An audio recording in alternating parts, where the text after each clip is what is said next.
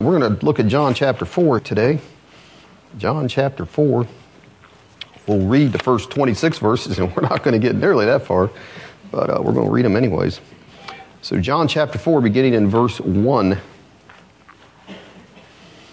And it says, When therefore the Lord knew how the Pharisees had heard that Jesus made and baptized more disciples than John, though Jesus himself baptized not, but his disciples, he left Judea and departed again into Galilee, and he must needs go through Samaria.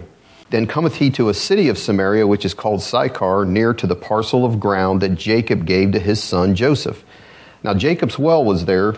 Jesus, therefore, being wearied with his journey, sat thus on the well, and it was about the sixth hour, which would be high noon.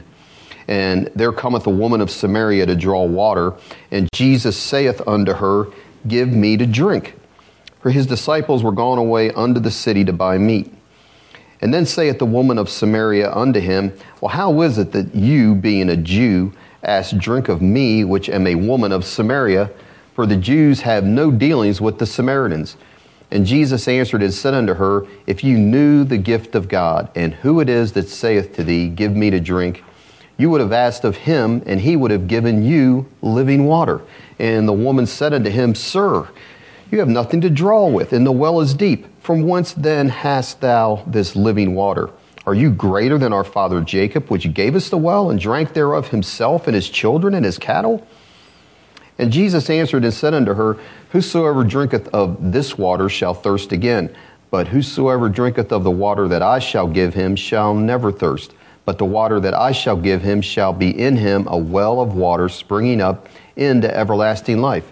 And the woman said unto him, Sir, give me this water that I thirst not, neither come hither to draw. And Jesus said unto her, Go, call thy husband, and come hither. And the woman answered and said, Well, I have no husband. And Jesus said unto her, You have well said, I have no husband, for you have had five husbands, and he whom you now have is not thy husband. In that saidst thou truly. And the woman said unto him, Sir, I perceive that you are a prophet. So answer this Our fathers worshipped in this mountain, and you say that in Jerusalem is the place where men ought to worship. And Jesus said unto her, Woman, believe me, the hour comes when you shall neither in this mountain nor yet at Jerusalem worship the Father. You worship you know not what. We know what we worship, for salvation is of the Jews. But the hour comes and now is when the true worshippers shall worship the Father in spirit and in truth, for the Father seeks such to worship him. God is spirit, and they that worship him must worship him in spirit and in truth. And the woman said unto him, Well, I know that the Messiah comes, which is called Christ. And when he is come, he will tell us all things.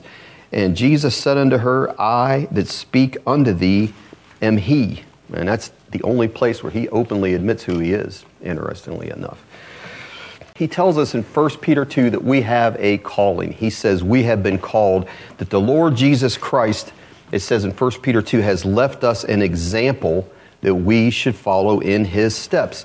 And the word there, example, is a word that is used to describe how children back in those days learned how to draw or how to write. They would have a pattern and they would trace the letters and they would follow the pattern, and that's how they learned to form the letters. Peter said that Jesus has left us a pattern. Just like they would follow those letters, we're to follow his life. The way he lived on earth, we're to follow in his steps. So he lived and walked each day in a certain way. What we're told there in Peter is if we're Christians, we're to walk in the same way that he did, or the pattern that he committed to us, that he entrusted to us. So, in other words, put it this way, his purpose should be our purpose, shouldn't it? Amen. And his example should be our way of life. In light of what we're looking at today in John chapter 4, in the New Testament, in more than one place, it says this For the Son of Man is come to do what? To seek and to save that which is lost. Jesus didn't wait for sinners to come to him, did he?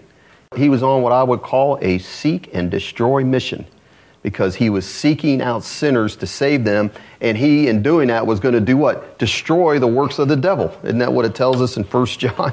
We find this all through the Gospels, but he was a physician that made house calls. Now, that's not common today, from what I understand. I don't think that's too common. We have in the beginning of the Gospels, he's seeking Levi, the publican, and he seeks him out and he says, Follow me.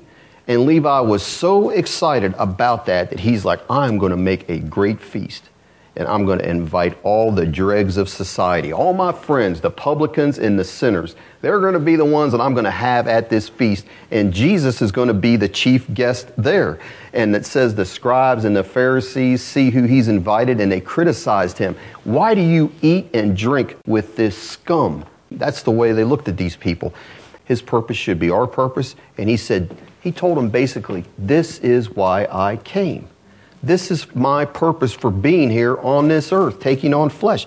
He's told them, he said, they that are whole need not a physician, but they that are sick. And he said, I came not to call the righteous, but I came to do what? This was his purpose. I came to call sinners to repentance. That was his mission, and to provide a way for them to have eternal life. Think about this. We start off saying his life is the pattern that we're to follow. When you look at his life, when you read the Gospels, he would have told those disciples and anyone that he didn't come here to enjoy life, to have a good time, acquire all I can, or to be the best at Hebrew Scrabble. And he could have been. He said his purpose was to do what again? Call sinners to repentance. And I'm saying, if you got Hebrew Scrabble, that's great. Just call me over, I'll play, okay? But that wasn't his main purpose in life. That brings us to a question this morning, a vital question. What is of supreme importance in our lives, and what does the New Testament present? Because we have to ask ourselves that because one day, the day we stand before the Lord, He is going to ask us, What were your priorities? Were your priorities my priorities. So listen, I think you can get on a one track thing where everything's evangelism. I've seen that happen. You know, I've even kind of been that way in my own life. You can go overboard on that because that's not the only thing the Bible says we're responsible to do as Christians, is it? We're responsible to pray for ourselves and to pray for one another. We're responsible to hear the word, whether it's preached, to be here, to hear it preached, and then not only that, but more importantly, to hear it preached and then to do it. Doers of the words, not just hearers only. And to, to grow in grace, that's part of the Christian life. I'm saying some people want to make everything missions, evangelism. I'm saying it's more than that. But, you know, we're to grow in grace through the trials God gives us to go through. And we glorify Him through that. That's our main purpose, to glorify God and to enjoy Him forever. Westminster Catechism, and on and on. Those are all very important things. But I'm saying we cannot neglect. We've tended it at our church. I don't think it's what it used to be, but we've tended to neglect our responsibility to do what Jesus did to seek and to save the lost. That is every Christian's obligation. That's not just for these guys that are zealous and that they want to go out in the streets or they want to do missions and it's just a few people in church. that is every Christian's responsibility. And we'll see that today. I mean, that is without exception. That is a mentality. It's like a lifestyle. And it was Jesus' mindset. His pattern is our pattern. His mindset then should be our mindset. Let this mind be in you that was in Christ Jesus. So we're in John 4. Look what it says there in verses 34 to 38. Jesus said unto them, My meat, my food. You know, and here's the thing the disciples, they are all worried about food. That was their number one priority, wasn't it? And he's saying, Wait a minute. There's a better priority than that. Man shall not live by bread alone, but by every word. And that's basically what he's saying here, verse 34. He said to them, My meat, my food, I'm not worried about what you guys are, is to do what? Do the will of him that sent me and to finish his work. And what is that? Look what he says. He says, Say not ye. And he gives them here a farming parable that was popular at the time. There are yet four months and then comes the harvest. And he's saying, I'm going to tell you how that applies spiritually. He says, Behold, I say unto you, lift up your eyes and look on the fields.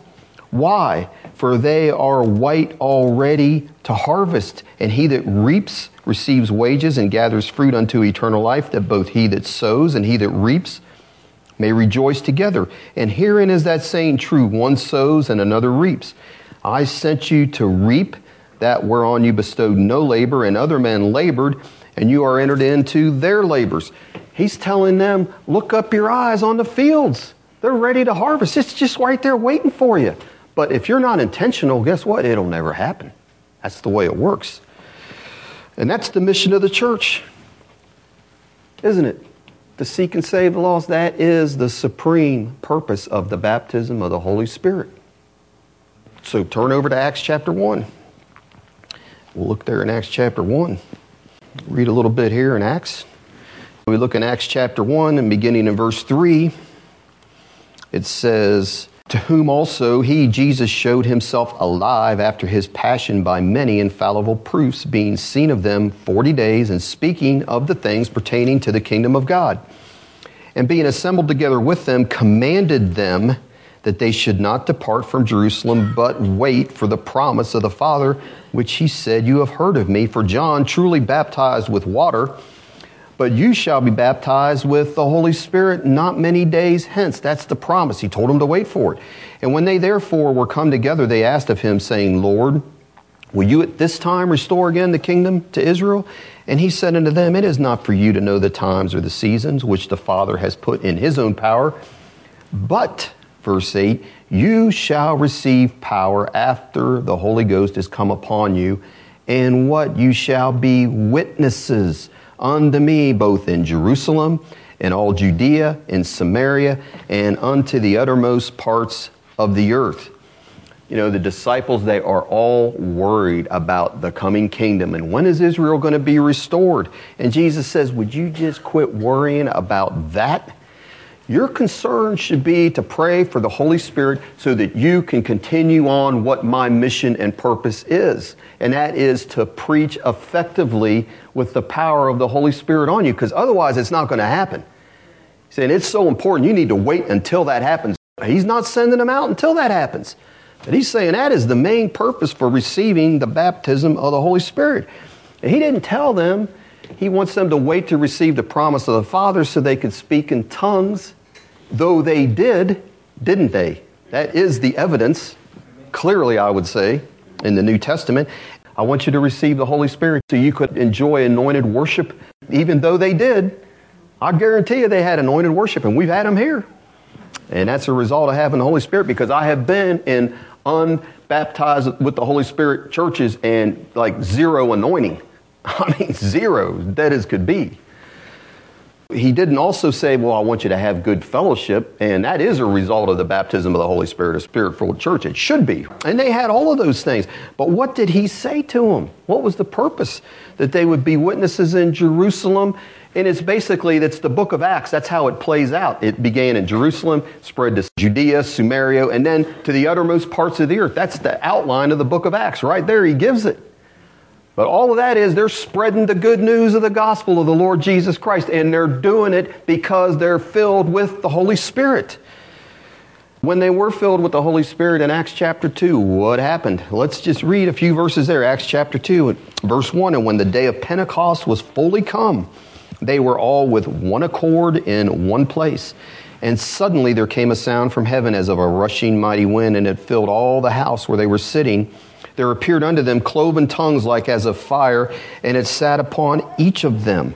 And they were all filled with the Holy Ghost and began to speak with other tongues as the Spirit gave them utterance.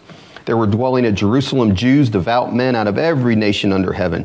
And now, when this was noised abroad, the multitude came together and were confounded, because every man heard them speak in his own language, and they were all amazed and marveled, saying one to another, Behold, are not all those which speak Galileans? And how hear we every man in our own tongue wherein we were born?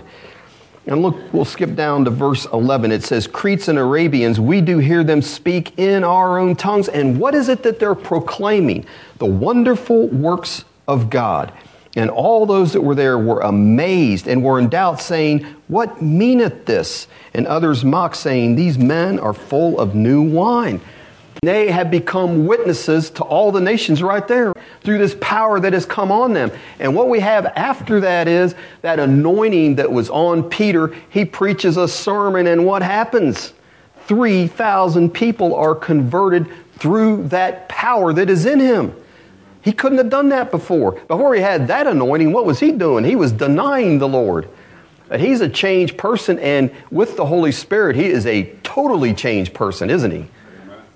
He was saved before that, but he wasn't doing this. Nobody was. It's not a matter of we don't need outreaches. You know, we don't need to get everybody all busy with outreaches. To me, my thing has been you all want to know what my position is on all this? I have no problem with outreaches. I'll promote that till the cows come home. But outreaches without a spirit filled anointing, you're spinning your wheels. But you seek and pray. Now, this can be as a church, which I would highly like to see happen, or it can be on an individual basis because I've experienced that. Like I've said before, you can't wait for everybody else here to get on board with we're going to seek God for an anointing to go out and witness and see Him work through you. Do you need to wait for everybody else? That'd be nice if we were all with one accord like what you see here. But hey, if God's put that on your heart, young person, anybody that's saved, I don't care who you are, you'll start experiencing these things happening in your life what we're reading in John 4, what we read in the book of Acts. God working through you, the purpose of being spirit filled. The purpose of being spirit filled is not to keep it contained in this room. Things should happen in this room. We should have gifts move. We need to have gifts move. When it happens here, it just should be that overflow. That's what I see happening here in the book of Acts. It's overflowing through them, like Jesus said. Water springing up in John 7, flowing out of us.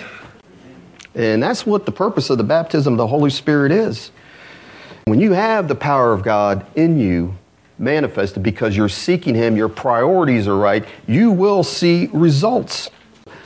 It could come to a group, or like we see today in John 4, who does Jesus, He's anointed if there's anybody anointed. But who does God send Him to? Does He send Him to a whole group? It starts off with one woman, one lone person. And everybody wants to have these big ministries that make the headlines. That's not the way God always works. We'll see that. He may send you somewhere that you would choose not to go to find that one person, and that one person is going to have an impact you would never know about. That's the way it works. I think part of the witness when he says, You shall be witnesses, and I do, let me just add this parenthetically. A part of the witness of the early church was and this all comes from having the Holy Spirit love for each other.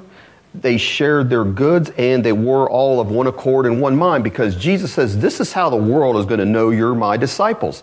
When you have love one for another. People see that and they do notice that. And I think that is part of the witness. But I'll tell you what happened when the early church, when they got too comfortable in Jerusalem, fellowshipping in their little house churches, God did something about that. You know what he did? He sent persecution. Maybe that's what we need is a good dose of persecution. It might help. And it's probably coming sometime soon. Let's see where that happened. Look over in Acts chapter 8, first four verses. And it says, And Saul, consenting unto his death, Stephen's death, and at that time there was a great persecution against the church which was at Jerusalem, and they were all scattered abroad throughout the regions of Judea and Samaria, except the apostles. And devout men carried Stephen to his burial and made great lamentation over him. And as for Saul, he made havoc of the church, entering into every house and hailing men and women and committed them to prison. But look what it says in verse 4. Therefore, they that were scattered abroad. Now, this is everybody in the church, it said, but the apostles. What did they do? It says they went everywhere doing what? Preaching the word. So the entire church was scattered like buckshot. It's like God put the church in a sawed off shotgun and spread them out over the region. The Great Commission is going to be fulfilled one way or another. He's going to get his people out there to fulfill it. And that's what he did. That's what it says there in verse 4. They went everywhere preaching the word. Now, that doesn't mean that the church, okay, that these people went out and they found a hill and they found got a great crowd underneath them and they're preaching off a hill. That's not what happened when it says they went everywhere preaching the word. This is mentioned, this scattering. We won't turn to it. It's mentioned again in Acts 11 19. Okay? And it says there, it t- said they went everywhere, names all the areas they went to, said they preached to the Jews only. Uses the same word preached in English, but it is not the same word in Greek. The word that is used there that describes further what the saints did that were scattered is a Greek word, laleo. Laleo is when you talk. That's what it really means, just talking or speaking, having conversation. That's what these people did. As they were scattered around, were meeting people in these different areas. I'm sure some of them were preaching maybe open air, but most part, this church, if they're staying in somebody's house, they meet somewhere, have to get a job or whatever, they're speaking the word, they're having conversation. The word means to gossip the word. And that's what they were doing. So they had been sitting in Jerusalem, I don't know exactly how long. And what was the main pillars of the church? The four pillars, Acts 2:42. The number one pillar was the apostles' doctrine or teaching. These people had been hearing that. They understood the basics of salvation, which we should, so that when they go out and God scatters them abroad, they can give a saving knowledge to somebody. They can sit there and preach the gospel in a way to where it's like, oh, I don't know what to say. I just, I don't know how to talk to anybody about. No, these people knew, and that's what they were doing. And that's how God started churches in these different areas. That's how people came to know Him because people like us learned what they should have learned so that they could go out and share eternal life. Because that's more than just saying, oh, God bless me, or He did this, or He kept me from a car wreck. I mean, all that's fine. That's not the gospel, though. We've talked about this before. We should be able, at this point, most people in here should be able to articulate the gospel. But they're having conversation about the scriptures. That's what they're doing. And that's what we should be doing, just like them. They're scattered abroad. They didn't just get scattered abroad and settled and keep their mouths shut. No. Every opportunity they had, they shared. And that's what we should do. And that's a mindset. I'm telling you, it's a mindset. But it began with what? I'm back to this. They were filled with the Holy Spirit. And God's blessing what they're doing. His hand is on them. And there's a big difference between trying to read some book and figure out, man, what, am I, what is it I'm supposed to say to this guy? I can't remember. And when God's anointing is on you, y'all should know this, you just know what to say. Or God brings something to your mind, or He brings whatever, just what this person needs. And sometimes He'll give you a word of knowledge, you don't even know it. You're reading their mail, and you had that happen? Person's like, wow, you've been hanging around? No, I haven't, but I'm just talking as the Lord gives me something to say to you, and that's the way it should work. And if we do that, being filled with the Spirit, you know, that is not just a one time event, is it?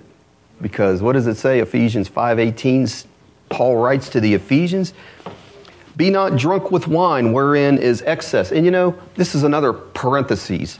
Why has drinking all of a sudden become popular and okay amongst Christians? I don't quite get that. So talk to my brother about that if you think that's all right, because he started off just a little wine at dinner and then he's off on the deep end. And God had to bring him back. You're playing with fire, and what's the point? I mean, you know, you really need your glass of wine that bad? I'm not saying it's a sin if you drink a glass of wine. The Bible doesn't say that, but I don't understand here in a country where we've got an alcohol problem and you got young people that see an adult drinking wine and then they think that's okay and maybe they start off with that. And I've seen this happen in churches like ours. Starts off with wine coolers, and next thing you know, the kid's an alcoholic. That was all free. Anyways, Paul wrote, Be not drunk with wine wherein is excess. But here's what he said you ought to be filled with not your glass of wine, nightly wine, but be filled, he says, with the Spirit be filled with the Spirit. And how do you get filled with the Spirit? That involves praying in tongues, singing in your heart, communing with the Lord. That's what keeps you in the Spirit, filled with the Spirit. God deals with me with all this, and I get to preach it to you, you know? I'm just thinking, it just started off with me in a verse. Okay, I'm spirit filled, and he says, You shall receive power. Okay, I'm thinking to myself, how's that manifesting in your life at this point? Now I go into prison, I'm dealing with a lot of spirits in there when I go in there, and just in general. The times of my life when I've seen God move in ways where it's affecting people, things are happening, that's because you got to get back to your first love. We can always hear that message, can't we? Making Jesus our life again, like he was a few years ago for some people. You do that, God will bless you for it in a whole lot of ways. But the first thing, and it's going to end up being the only thing I want to look at this morning, is this. And this first point I want to make, if you go back to John 4, is this that God will guide us to the ones that He wants us to share with by His Holy Spirit. He'll guide us by the Holy Spirit to the ones He wants us to share with. And you just see that in the first four verses, but particularly verse 4. And actually, we'll just read verses 3 and 4. It says that he left Judea. He was down in Judea, and the Pharisees probably weren't real happy with him. And it says he departed again into Galilee. And verse 4 is what I want to hone in on. And it says there that he must needs go through Samaria. And so the question I would like to ask is why must Jesus pass through Samaria? Because that Greek word, therefore, in the King James, it's must needs, means it was necessary. When he says you must be born again, it's the same word must. It's this word for ought. Let me ask you, was it necessary that he go through Samaria because there wasn't any other way to go? Just to give a little background here, most Jews wouldn't have taken the route Jesus was taking. When you're down in Judea and in Jerusalem, it is the most direct route to get up to Galilee to go straight up through and take you straight up through Samaria. But most Jews wouldn't go that way because they considered the Samaritans to be defiled or defiling. And why was that? Because just to give you a little background of the Old Testament, when the Assyrians conquered northern Israel, you know, you had the division Jerusalem and, and Judea, and then you had the, the uh, northern tribes, the 10 northern tribes. When they conquered northern Israel in 722 BC, what they did is they took the Jews out of there, deported them out, and they brought in all these heathens. And with the heathens came their heathen gods. What they did is they combined their heathen gods with the worship of Yahweh, and what you have is a mixed up mess. They like to call it a mongrel. You know what a mongrel dog is? Well, they had a mongrel religion up there in Samaria. So when those Jews came back from Babylon, they had nothing in common with those people up north in Samaria, religiously or politically. And the Samaritans actually opposed Nehemiah in building the walls. And he's like, We don't want your help. We don't. And it just became a bitter hatred from there on out between the two groups. And the Jews just regarded the Samaritans as half breeds and unclean. By the time we get around to Jesus, there was just this deep seated hatred between the two peoples. And the Jews and the Samaritans, as we read, had no dealings with each other. Look what it says in verse 9. Then saith the woman of Samaria unto him, Jesus, how is it that you, being a Jew, ask drink of me, which am a woman of Samaria? Look what it says at the end. For the Jews have no dealings with the Samaritans. Well, to say they had no dealings, the disciples were, had just gone to buy food from Samaritans. What they wouldn't do, they would not drink. He's asking her for a drink. They would never drink out of the same drinking vessel that a Samaritans had. That was unclean. That's what she's saying. No dealings. They wouldn't have that kind of contact with them.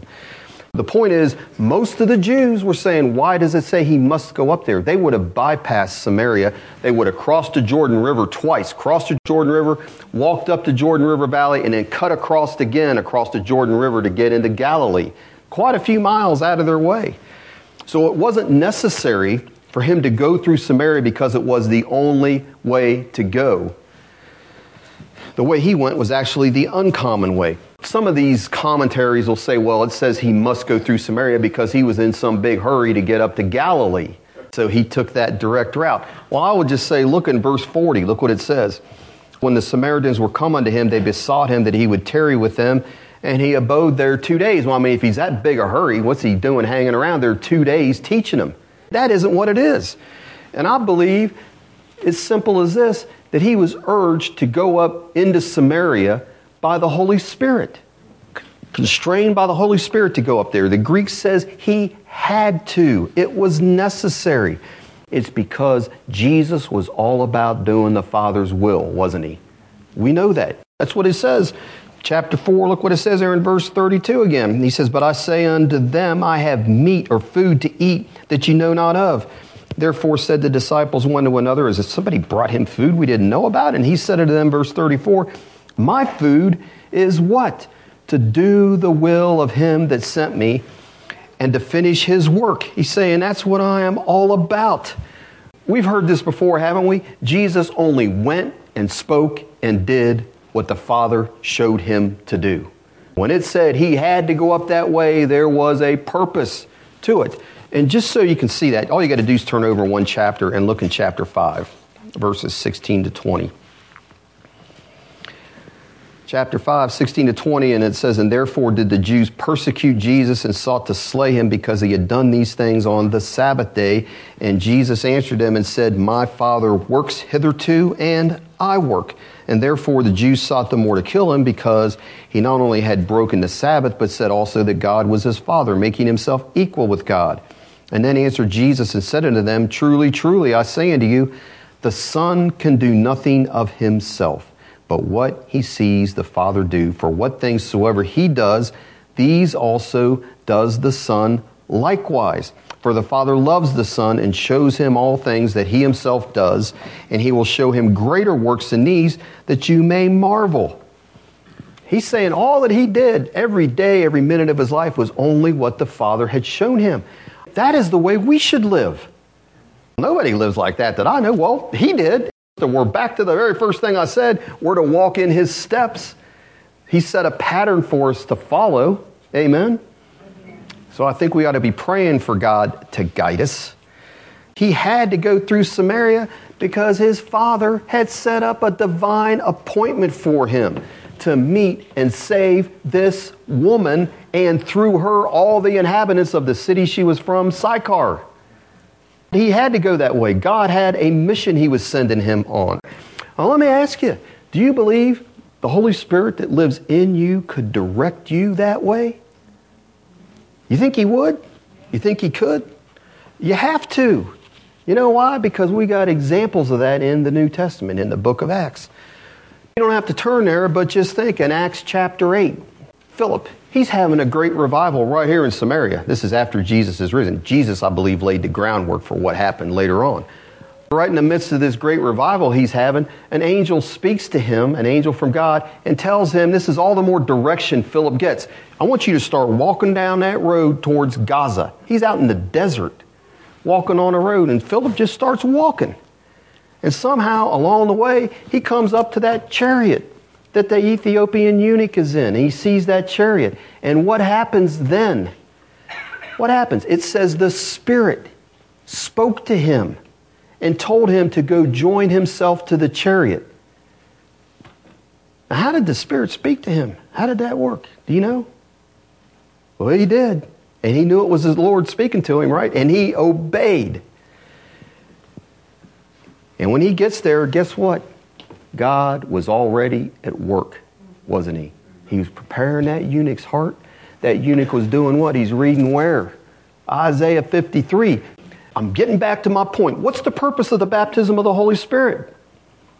He's got the Spirit inside him. The Holy Spirit is inside of him and speaks to him and directs him, just like I believe is happening with Jesus.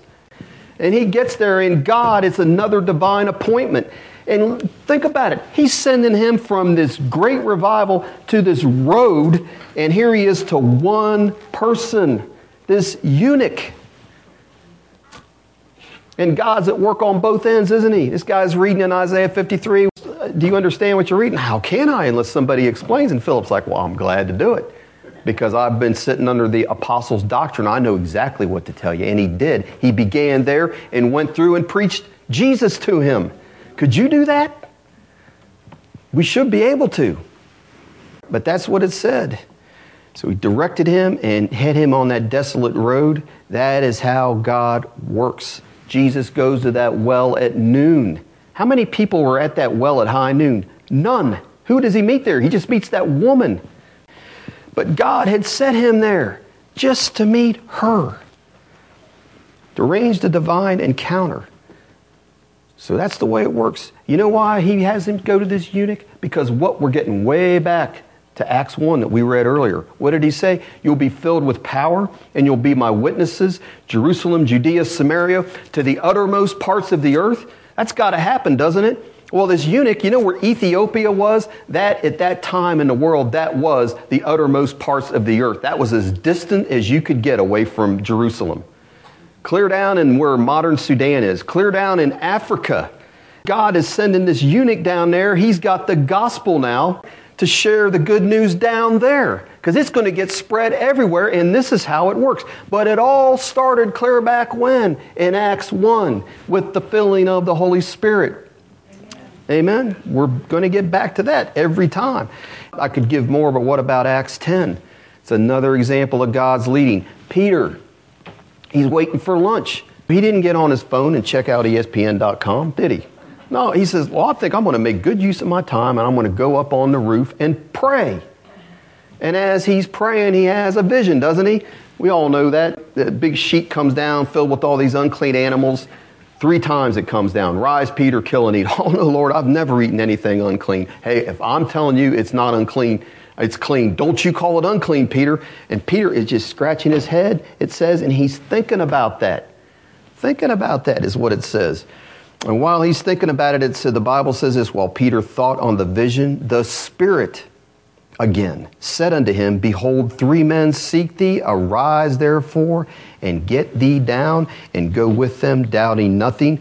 The Holy Spirit said to him, For I have sent thee, is what he said. The Holy Spirit can direct us where to go. He urged Peter where to go. And God's working at both ends of this whole story, isn't He? Working at both ends in this evangelistic encounter. And how's He doing it? Is He doing it because they're sitting around doing nothing, small talk? It's all through prayer, isn't it? Because you got Cornelius up north in Caesarea, and what he was fasting and praying, and an angel of God appeared to him and says, I want you to send these men down to Peter, and he's going to tell you, show you what to do. That's just like what happens in all these Muslim countries now. You know, the angel will appear to them and say, This person is going to come and tell you about Jesus. So the gospel is proclaimed through people because that's the way God has ordained it. Through the preaching of the gospel, it's going to happen. But he's working on both ends. Peter's praying on his housetop, and the Spirit speaks to him. Cornelius is praying, and it all works out, doesn't it? God is directing, sovereignly directing through the Holy Spirit. Like we said, the purpose was to give the disciples power to be witnesses. And it's all through the book of Acts, isn't it?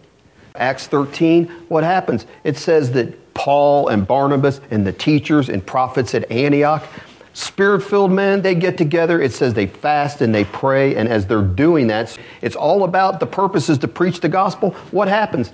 They pray and fast, and it says, Then the Spirit spoke, Separate me, Paul and Barnabas, for what? To go preach the gospel. Isn't that what happened? And they did, and they went on that first missionary journey. And he's directing in other ways. In Acts 16, Paul's wanting to go to Asia. The Spirit says, No, uh uh-uh, uh I don't want you going that way. And in the meantime, he has a vision. The Lord gives him a vision of Macedonia, a man in Macedonia. Please come and help me.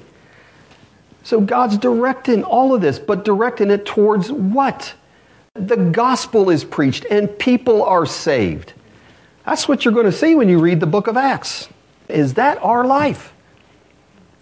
Is that how we look at our purpose for being spirit filled? Because you read the book of Acts. Now, we say we believe the Bible here, but do we really? Or are we just saying wanting to believe what is convenient for us and we don't want to get out of our comfort zone? You're going to have to get out of your comfort zone, I believe, if you really want to do what the Bible says. Jesus sets us the pattern here in John 4. The Spirit constrains him. You've got to go up through Samaria. And we just see that acted out in the book of Acts. The Spirit's leading, directing, constraining these men. This is where I want you to go. This is how I move it. He's working through people, spirit filled people. And why would the Lord not direct us the same way today? Why wouldn't He do the same things with us today? We have the same Holy Spirit that they had, I hope. Same Holy Spirit that they had in the book of Acts, amen? No difference. I think if we would seek the Lord in prayer and be willing to do whatever He asks us to do, no matter what the cost, I think He would direct our steps. I know He would. Direct our steps to people that He's prepared, just like the eunuch. You wouldn't know it if you're not letting yourself be directed, if you're not going to be bold in your witness, if you're not going to seek the lost like Jesus did, he initiated that conversation with her, didn't she? She's like, Well, are you a Jew? You're talking to me? Yeah, he says, I'm talking to you, sister. And she got saved. Like I said, the question though is are we really that serious about our Christianity? Is the purpose for us as a church here receiving the Holy Spirit any different than it would have been for the church in the book of Acts? Should be the exact same purpose, isn't it? You know, the Apostle Paul, you want to talk about doctrine and smart and deep in the Word, he was the man. But you know what else he was? He was an evangelist through and through. He shared the gospel wherever he was at. he did. If he was in the marketplace in Athens, read Acts 17, he's walking around there doing what they did the ones that were scattered. He's just gossiping. He's just talking to people about Christianity to where they drag him up on there. We want to hear you preach about this in front of the big crowd. But it started off, he's just in the marketplace, the agora. It's where everybody hangs out. He started off there and then he's preaching to whenever whoever he's chained to, because he did a lot of prison time. He's getting a lot of guards saved. That's what he did. And he went from guards in prison, being chained to people at the marketplace, up to the kings Felix, Agrippa, and Festus. Festus and Marshall Dillon, if he'd have been around, right? But he was witnessing to those guys. Because why? Because Paul got the message, just like all the early saints did and the apostles and the people in the church. That Jesus' mission, he said, I'm here to seek and to save the lost, and that's the way they lived to seek and to save the lost. Jesus gave Paul the same mission he had. And so, if you would, turn to Acts 26, beginning in verse 14. And Paul's sharing his testimony with everybody. He didn't care, he wasn't embarrassed. Oh, we'll start in verse 13. At midday, O king, I saw on the way a light from heaven above the brightness of the sun shining round about me and them which journeyed with me. And when we were all fallen to the earth, I heard a voice speaking unto me and saying in the Hebrew tongue, Saul, Saul, why persecutest thou me? It is hard for thee to kick against the pricks. And I said, Who are you, Lord? And he said, I am Jesus, whom you persecute. But rise and stand upon thy feet, for I have appeared unto thee for this purpose to make you a minister and a witness both of these things which you have seen and of those things in the which I will appear unto thee. And look what he says in verse 17 delivering thee from the people and from the Gentiles unto whom now I send thee.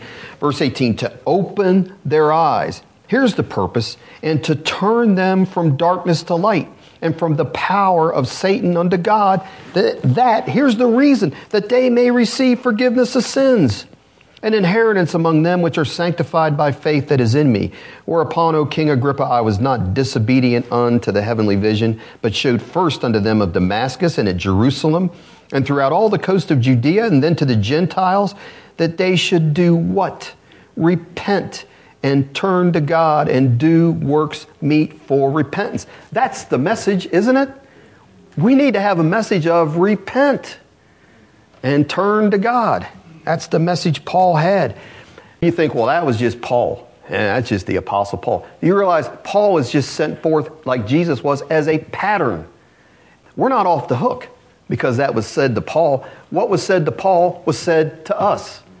Because if you'll turn to 1 Corinthians, we'll look at two places in 1 Corinthians. Paul told them, What I'm doing, you need to be doing. He was sent to preach the gospel and preach repentance, and so are we. 1 Corinthians 4, 1 Corinthians 4, verses 15 and 16, look what he says. Paul says this He says, For though you have 10,000 instructors in Christ, yet have ye not many fathers. For in Christ Jesus I have begotten you through the gospel. What does he say in verse 16? Wherefore I beg of you, do what? Be followers of me. Do what I do. And then look over in chapter 10 of 1 Corinthians the end of chapter 10 going into chapter 11. And he's talking about sharing the gospel here at the end of chapter 10. He says, chapter 10, verse 33 of 1 Corinthians, Paul says, Even as I please all men in all things, not seeking my own profit, but Paul says, I live my life to seek the profit of many. Why? Why does he do that? That they might be what? Saved. And, and so there's not chapter divisions in the New Testament. This is put in by men. He goes on right after that to say what? Chapter 11, verse 1 followers of me, even as I also am of Christ. He's saying that's what I do. I'll do whatever I have to to seek the salvation of men. And he says, Therefore, be ye followers of me, because I'm just doing what Jesus did. And he says the same thing in Philippians. Follow my example. And there's other places. We just looked at those too because I didn't want to be flipping around the Bible all afternoon, wear you all out. But we could go on and on, but isn't that what he's saying? We're to live the life that Jesus set as an example, Paul set as an example. I know I'm really harping on this one big point, but I think I need to, I guess. But can you clearly see that we have a biblical mandate, everyone in here, to share the gospel? Not just about how God has blessed us, but bring people to a place where they see the need of forgiveness. Why? Because a judgment day is coming. It is. And we need to warn them to flee from the wrath to come. Flee from the wrath to come and flee to the Lord Jesus Christ. That is every person on earth's greatest need. It is the greatest need. Because I'm telling you, people are not hearing today about Judgment Day, hell, God's wrath. They're not hearing that in churches or anywhere. Should I say, most churches.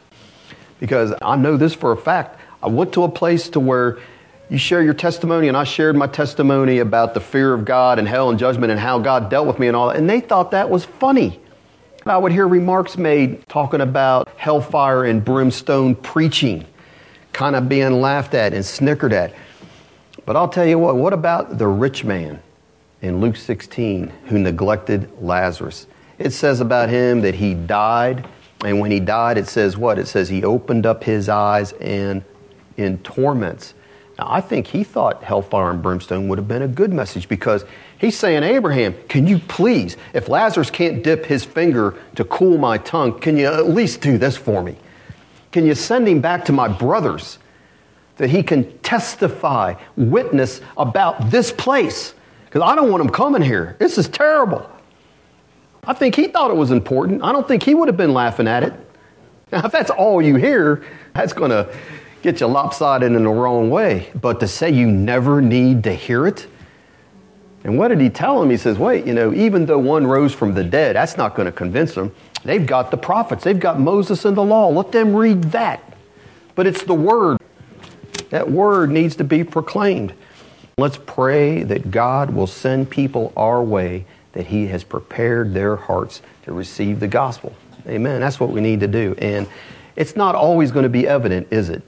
It won't be. And this woman at the well, we'll look at this more, but she's almost getting a little smart with the Lord. She's coming there to get water. She didn't know her need, but Jesus made her thirsty, didn't he? And we can pray that God will send us the thirsty. Amen. And we'll stop there today. Amen. Let's pray. And Father, we thank you, Lord, for the word that you have given us. I ask, Father, you'll put it on our hearts that not just because it's a duty, not because we feel like we need to secure our salvation by going out and witnessing, Lord, but because we want to for your glory and the sake of these lost people, Lord. I just ask you'll put it on our hearts that we'll become people that pray every day and ask you to show us the opportunities that are there, that we can hear your voice speak to us and where to go, what to say, what to do. And it will become more sensitive to your Holy Spirit and that we can not just see it in the pages of the book of Acts, but see it lived in the pages of our own lives. And I ask you that you'll do that for all of us here. And I pray that in Jesus' name. Amen.